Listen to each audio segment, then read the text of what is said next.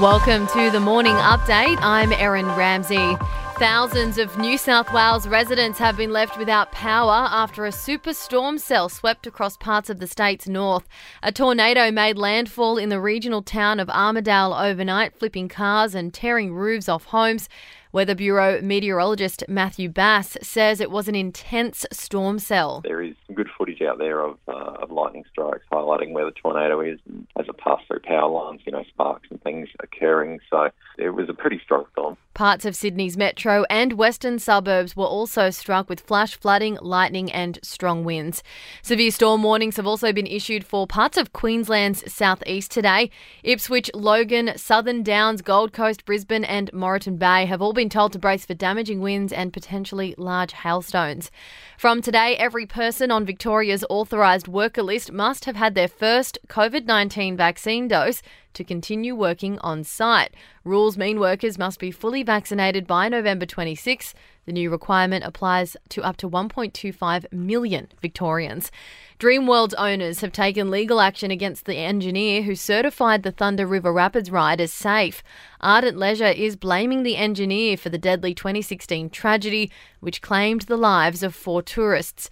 It's been revealed the ride was certified mechanically and structurally safe, provided one fault was fixed just one day before the deadly incident. And Victoria's Royal Commission will hand down its final report today into To crown. It's looking into the gaming giant's suitability to hold a casino licence in Melbourne following claims it facilitated money laundering and other criminal behaviour.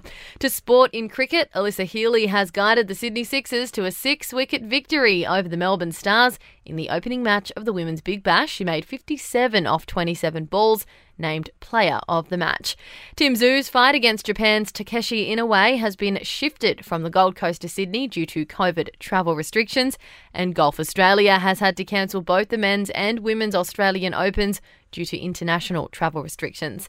In entertainment news, Coldplay is planning to stop making records after album number 12.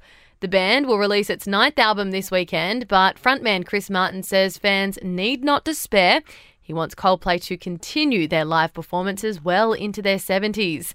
Prince William has opened fire on the billionaires who send rockets into space rather than trying to fix the planet. We need some of the world's greatest brains and minds fixed on trying to repair this planet, not trying to find the next place to go and live. The comments by the Duke of Cambridge come just a day after Star Trek's William Shatner journeyed into space aboard Blue Origin's New Shepard rocket. And Adele is set to release her first new song in six years today.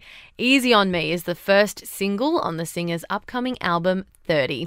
That's your latest from the Nova podcast team. We'll see you this afternoon for another episode of The Update.